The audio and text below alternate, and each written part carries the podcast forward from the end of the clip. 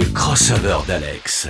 Et hop, nouvelle activation de notre machine à remonter le temps. Nouvelle année à explorer ce matin. Retour en 2007, retrouvez Arctic Monkeys.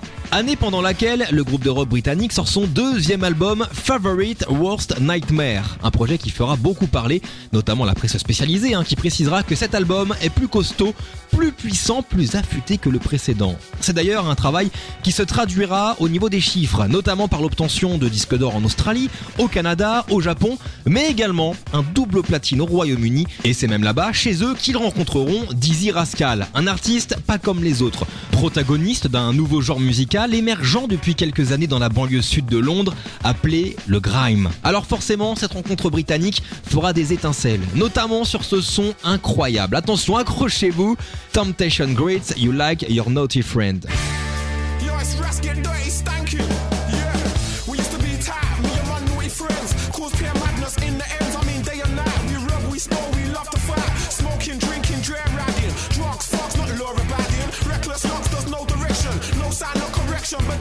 Une collaboration inattendue et qui mettra tout le monde d'accord que je suis très heureux de vous repartager ce matin sur WeFM.